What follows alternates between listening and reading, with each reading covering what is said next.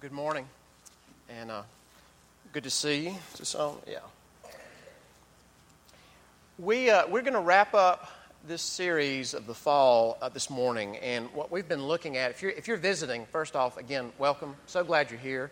And if there's any questions we can ask while you're here, please catch one of us after the service or someone next to you. We'd love to, to help answer any any um, questions you have or help you out.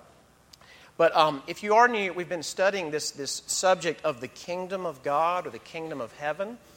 And we've been looking at it from the Gospel of Matthew. So we're going to wrap that up this morning. And next Sunday is the first Sunday of Advent. And so we're really going to up our focus on the incarnation, the teaching of God becoming a man in person of Jesus Christ.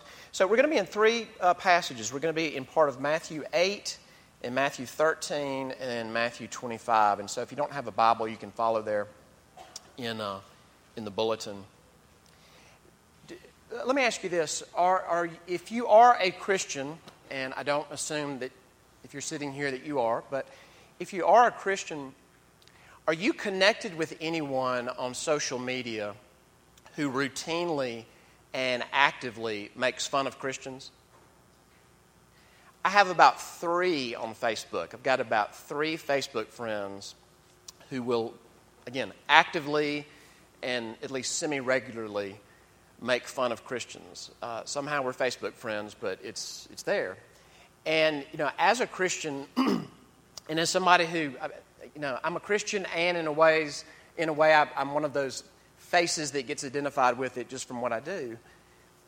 Vocationally, when I read that, sometimes I just think, okay, I, like, you don't even have your facts straight on this one.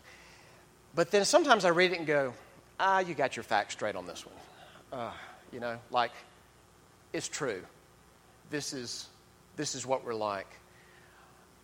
And I, I, think that we would be doing ourselves a disservice, and I think we would kind of be fudging if we did, especially as we're thinking about the kingdom of God and the people who enter the kingdom of God, who are part of the kingdom of God, I think we, you know, we're doing ourselves a disservice if we don't acknowledge that even as members of the kingdom, sometimes we look up at the people in the kingdom. Now, we could do this from just looking in the mirror. But we look around at the kingdom and go, is, is this as good as it gets? Like all these big promises, all these big things that God did, all these great truths in the Bible, all these resources, like, is this is this, is this what you get? Is this what you end up with? And I hope that nudges our insides to want to think about not just the now of God's kingdom, but the future of the kingdom. I'm calling this sermon The Future of the Kingdom. I exercised amazing restraint. It would be so easy to have entitled the sermon The Return of the King. And you know I want to do that as a Tolkien guy, okay? But I, I pulled the reins because it's not so much about the details of Christ's return, but it really is about, all right, what will the kingdom be? So, yeah, let's call it the future of the kingdom. These are not the only passages in Matthew about that. These are representative. There are others that speak to the future of it, but let's look at these to think about our own future and we'll start in Matthew chapter 8, beginning in verse 5. I'm really going to focus on just two verses of this first part, but I wanted you to hear it in context as Jesus in Judea speaks to, or in, or in, uh, in the Holy Land, speaks to a Gentile and about a Gentile. Romans 8, beginning in verse 5. When he had entered Capernaum, a centurion came forward to him, Jesus, appealing to him. Lord, my servant is lying paralyzed at home, suffering terribly. And he said to him, I will come and heal him. But the centurion replied, Lord, I am not worthy to have you come under my roof. But only say the word, and my servant will be healed. For I too am a man under authority, with soldiers under me. And I say to one, Go, and he goes. And to another, Come, and he comes. And to my servant, Do this, and he does it. When Jesus heard this, he marveled and said to those who followed him, Truly, I tell you, with no one in Israel have I found such faith. I tell you, many will come from east and west and recline at table with Abraham, Isaac, and Jacob in the kingdom of heaven, while the sons of the kingdom will be thrown into outer darkness. In that place there will be weeping and gnashing of teeth. And to the centurion, Jesus said, Go, let it be done for you as you have believed. And the servant was healed at that very moment. Chapter 13, verse 40, 41. The Son of Man will send his angels, and they will gather out of his kingdom all causes of sin and all lawbreakers, and throw them into the fiery furnace. In that place there will be weeping and gnashing of teeth. Then the righteous will shine like the sun in the kingdom of their Father. He who has ears, let him hear. Chapter 25, verse 31. When the Son of Man comes in his glory, and all the angels with him, then he will sit on his glorious throne. Before him will be gathered all the nations, and he will separate people one from another, as a shepherd separates the sheep from the goats. And he will place the sheep on his right but the goats on the left. Then the king will say to those on his right, Come, you who are blessed by my Father, inherit the kingdom prepared for you from the foundation of the world. Amen. This is God's word. Let's pray together.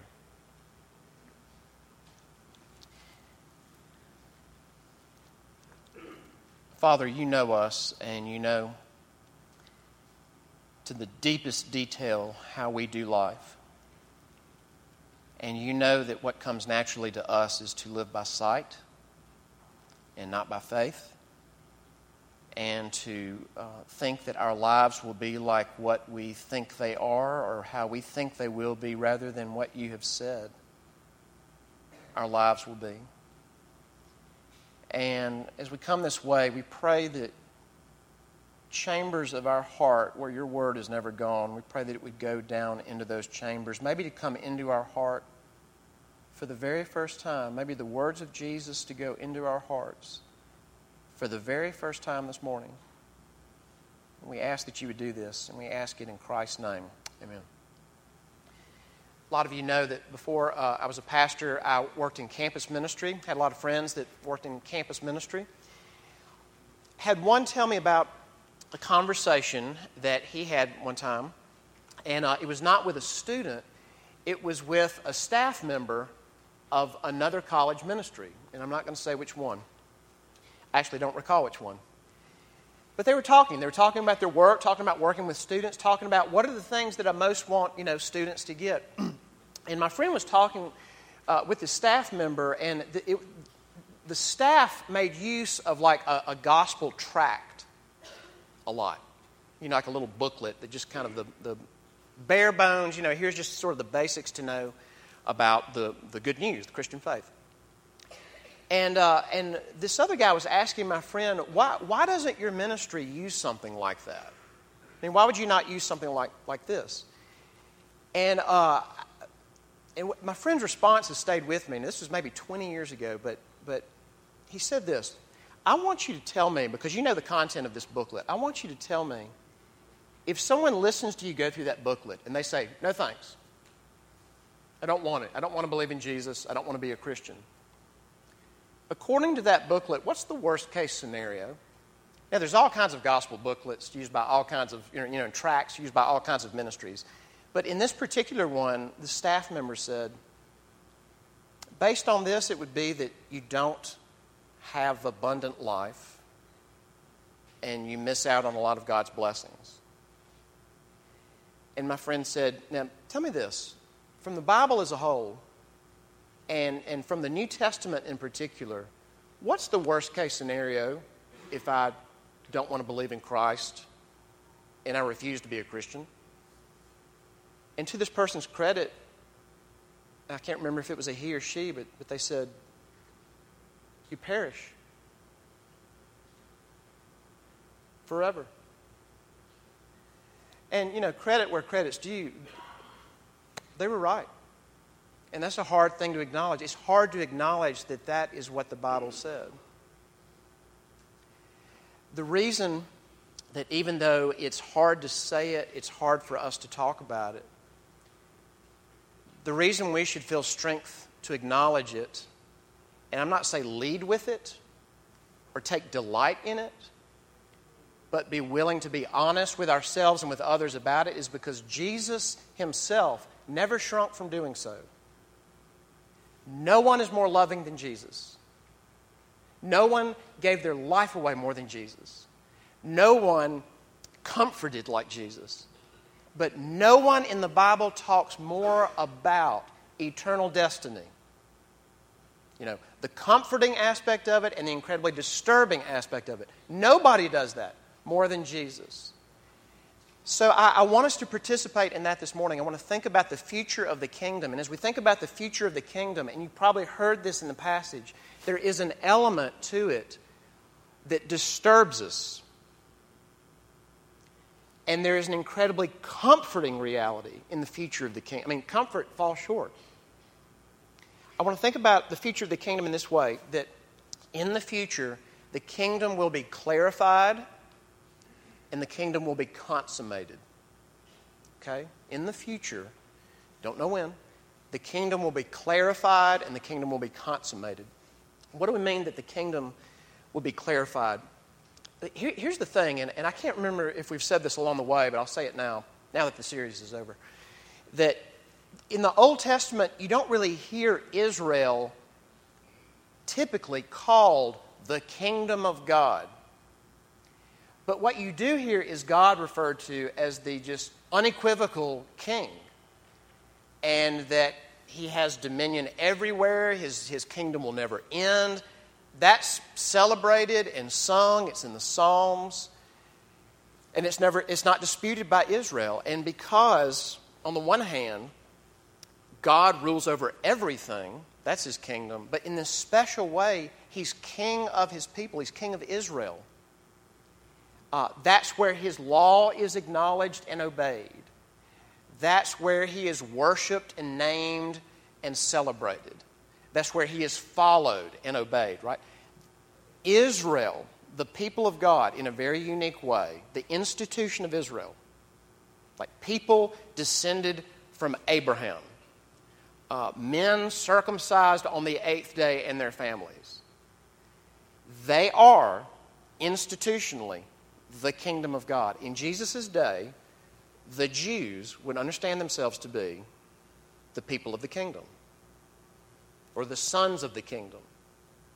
Now, what did you hear in a couple of these passages? I just want to look at two excerpts here. Go to the top one, chapter 8, the part that's in bold. Let's start in verse 11. Now, Jesus is struck by the faith of this Roman not a Jewish man, but a very Gentile man. And he's commenting on it to the people who are around him who are listening. And he said, I, You know, I haven't found this kind of faith in Israel. He's talking about, I haven't found this kind of faith in ethnic Judaism around me. And then in verse 11, he says this I tell you, many will come from east and west and recline at table with Abraham, Isaac, and Jacob in the kingdom of heaven. Verse 12, while the sons of the kingdom will be thrown into the outer darkness. And he says something similar in chapter 13. Look in verse 41.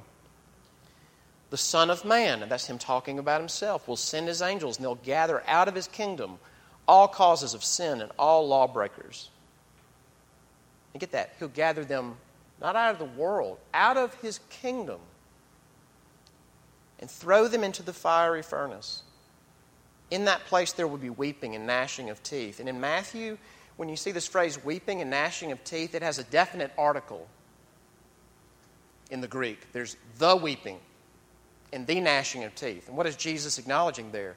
You know, in a, in a fallen world, messed up lives, messed up people, messed up world, we weep, you know. Sometimes we gnash our teeth. Ugh, this is so painful. Ugh, I can't take this anymore. We weep and gnash now, but th- there's going to be a definitive, ultimate weeping, an ultimate gnashing of teeth. And Jesus says the people who are going to be doing that will be people who were, at some level, in the kingdom. And then they're not in the kingdom, and they're in outer darkness. What is he talking about? He's talking about this. In his day, what he was watching happen in his ministry is that the very people who in mass should have welcomed him. You know, you are the fulfillment of our scriptures. You are our promised Messiah. The very people who should have welcomed him and accepted him overwhelmingly, with very few exceptions, rejected him. He came to his own, and his own did not receive him, as John says. And Jesus says this the very people who institutionally were in the kingdom, when they reject me, when they reject their Messiah, when they reject the only hope of eternal life, the sons of the kingdom will be removed from the institution and cast into outer darkness. And those who did turn to the king, Jew or Gentile, they will be shown for what they really are and what they always will be that they are the true kingdom of God, kingdom of heaven. Now, what is the takeaway? I think here's the big takeaway. The Jews in Jesus' day were in the right institution. Even Paul talks about this in his letters, especially in Romans. He says, Man, it is a privilege to be Jewish. He talks about they're my kinsmen, they're my brothers. His heart breaks for him. He says, Man, of all the peoples of the world, all the ethnicities, they have the law, they have the prophets, they have the oracles, they have the covenants, they have the patriarchs. They have got all the goody you can have. But all that was supposed to lead to whom? To the Messiah, to Jesus. And here's the, here's the thing think about Israel before Jesus and in Jesus' day. Israel was in the right institution, and it's the institution that God founded. Israel didn't make itself up. And institutions matter. Even the institutional life of Israel, prophets and priests and kings and temple and synagogue, all that mattered. It's not that it doesn't matter. But at the end of the day, ultimately, eternally, you're not in the eternal kingdom by having a relationship with the institution. At the end of the day, hear me again. It's not that institutions don't matter. But at the end of the day, you're in the eternal kingdom of God through relationship with a person. And who is the person? The king. And think about this a, a man in the 1700s who was used on both sides of the Atlantic, George Whitfield. Um, if you read about American church history, the early part, uh, really kind of colonial, you'll read about George Whitfield, spelled like Whitefield, but it's Whitfield. He was used on both sides of the Atlantic. And not everybody he talked to, but overwhelmingly, most of the people that he would speak to were church people. Overwhelmingly, he spoke to people who were on the rolls of the Church of England. They were christened, they grew up in the church, they had heard sermons, they had taken the Lord's Supper. And his message that God used on both sides of the Atlantic is you must be born again. You won't hear him saying the church doesn't matter. But what you'll hear him saying is you're not in the eternal kingdom through your relationship with an institution. That still holds true. And I, I, I don't say this this morning to cast a big pall over our joy, because we're going to end on a note of joy. But, you know, like when someone joins Downtown Pres, they try on our worship for a while. Maybe they go to a community group for a while. They take the foundations class. And then finally, if they want to move ahead with membership, they sit down with one of our elders and they talk about, you know, their life, their understanding of the gospel. Our elders cannot see anyone's heart all we can see is if somebody can give what we call a, credible profession, like they can credibly explain, I believe the good news. I believe that here's who Jesus is, and here's what Jesus did, and I believe that he did that for me. That's all we can see. Which means, again, not trying to be ominous, but we can admit people into the institution who don't yet have a relationship with the King. And we have to ask this question from time to time Do you know Christ? And I don't mean know about. I mean, the big epiphany for me when I became a Christian as a church young man in high school was that, you know, over those 15 years or so, I had learned a lot about Jesus. And I bet at 15, I could kind of hold my own with a lot of people in this room in Sunday school, answering the teacher's questions. That's great. I knew about him. And then he opened my eyes. And he opened my ears. And I saw that I'm the big sinner. And no one needs saving more than me. And I began to know him because he let me. Do you know Christ? And I think, especially if you're here and you grew up in the church, especially you need to ask yourself this question. The, the generations of church people in your family might go back like more generations than you can document. And at one level, that is a huge blessing. But you'll stand before God naked as you actually are. And generations of church affiliation will not clothe you on that day. Do you know the King? And if you, you know, if even right now, like literally right now in your heart, you can feel in your chest, I don't. And here's the good news turn to Him and say, Help turn to Him and say, Show yourself to me. Let me know you. Whatever it means to believe you, trust you, rest upon you, would you enable me to do that? There will be those removed from the institution, put into outer darkness, because they were never at a heart level in a relationship with the King.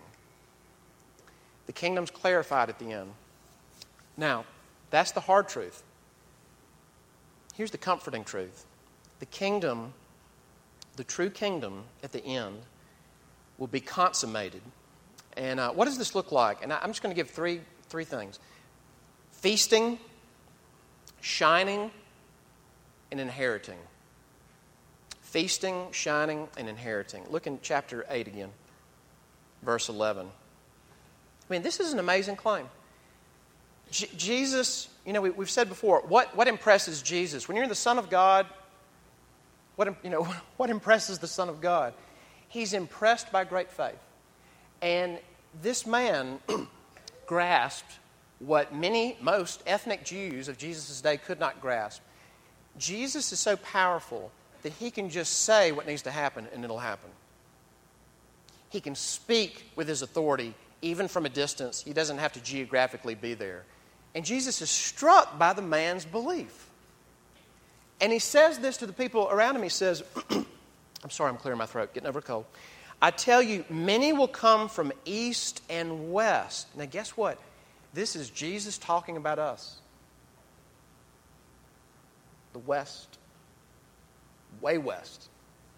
I tell you, many will come from east and west and recline at table with Abraham, Isaac, and Jacob. Now, that, that's a head nod to this rich biblical theme of ultimately, there's an ultimate, great consummation and feast of God with his people. This was in the Old Testament prophecies that Marcia read, and it talks about the Lord of hosts, the Lord of heaven's armies, is going to throw a feast.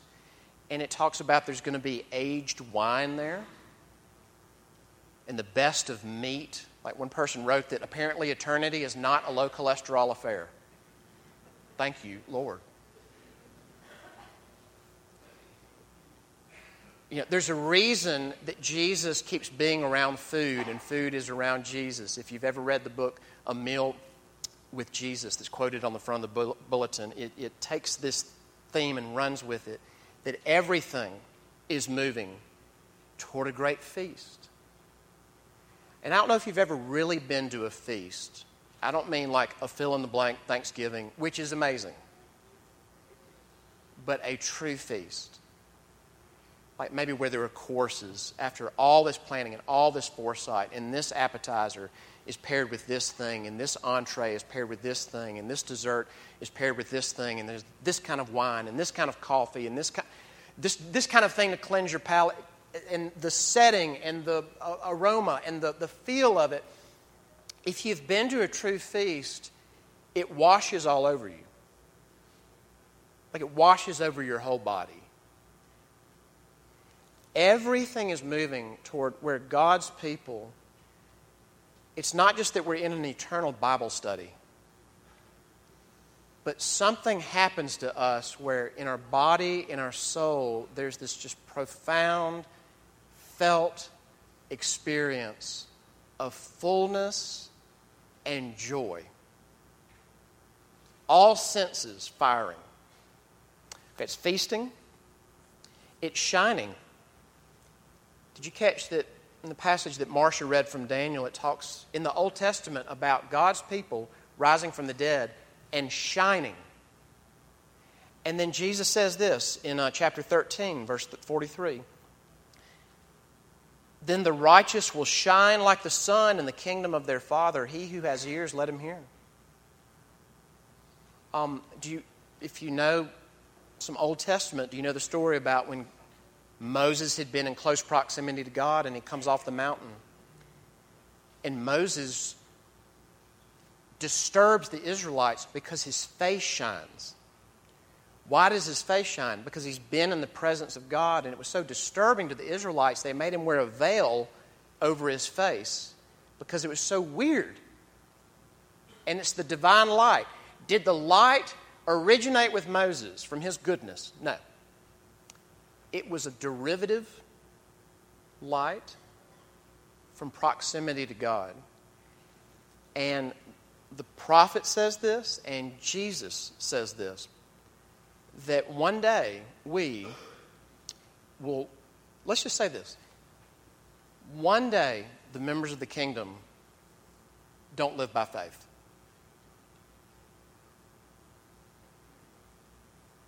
You live by sight. You're in such close proximity to God. He is seen and experienced. You're so close to Jesus that we shine, that we transfigure. I mean, any worries about physical health and pain and ailments I, will go away when we shine and um, we inherit.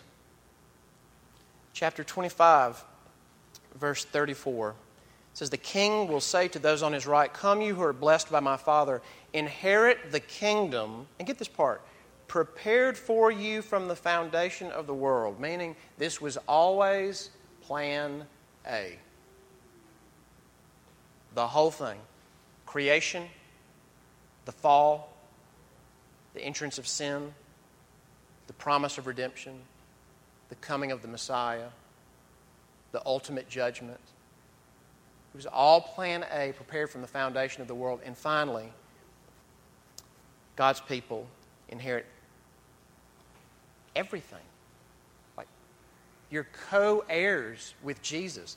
What does Jesus deserve to inherit? The cosmos. Everything all of God's approval, all of the Father's joy and celebration, members of the kingdom are co heirs with Him as He does. And He willingly shares it with His brothers and sisters. You know, coming up on Thanksgiving, I thought about um, a friend of mine in Dana is talking about her grandfather, uh, grandmother. And I don't know if she's still living or not, but it really just this description from years ago has stayed with me she said that her grandmother, she loved talking to her at Thanksgiving because her grandmother was such a good cook, and she always referred to the turkey as a him.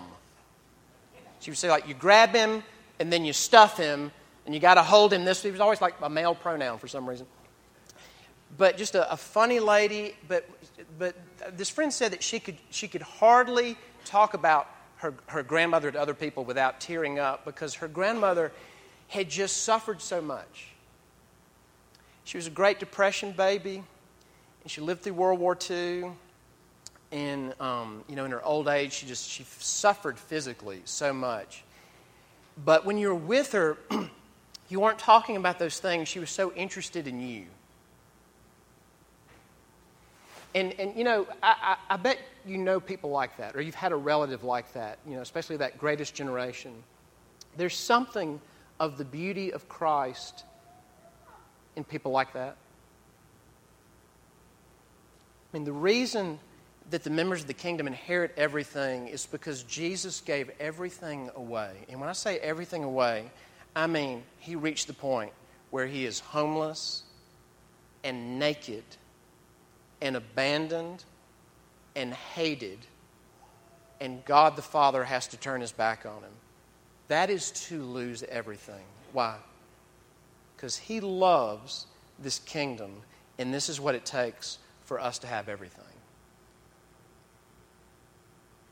For us to shine, His glory has to be veiled, and the skies have to go dark so that we can shine. Um, why do we need to hear this? And I, you know, go on and on about that, but I'm, I'm just going to end on this. Dana and I were eating with some friends, and we were talking about, you know, you hit these thresholds in life. It's different times for different people, and different things, I think, trigger this. But you hit thresholds where all of a sudden you kind of look up and go, oh. And, maybe up to that point you thought, one of these days I'm going to do such and such. And you get to a point in life and you realize, no, I'm not. Or one of these days I'm going to look a certain way and you reach a point where you realize, no, I'm not.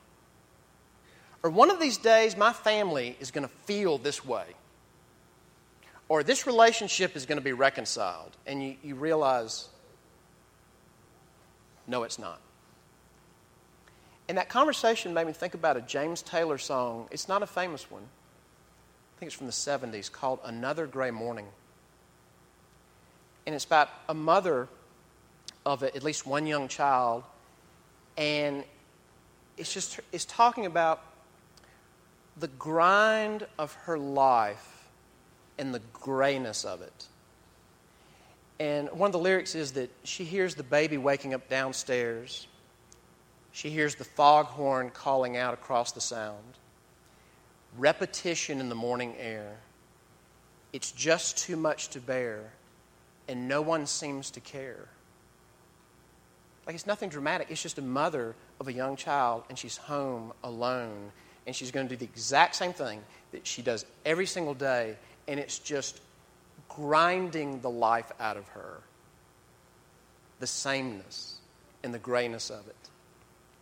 And at the end of the song, she gets really in a fight with her husband, boyfriend, whatever, and I wonder if it's actually James Taylor writing out of his own experience, where she says to him, Move me, move me. I'm locked up inside.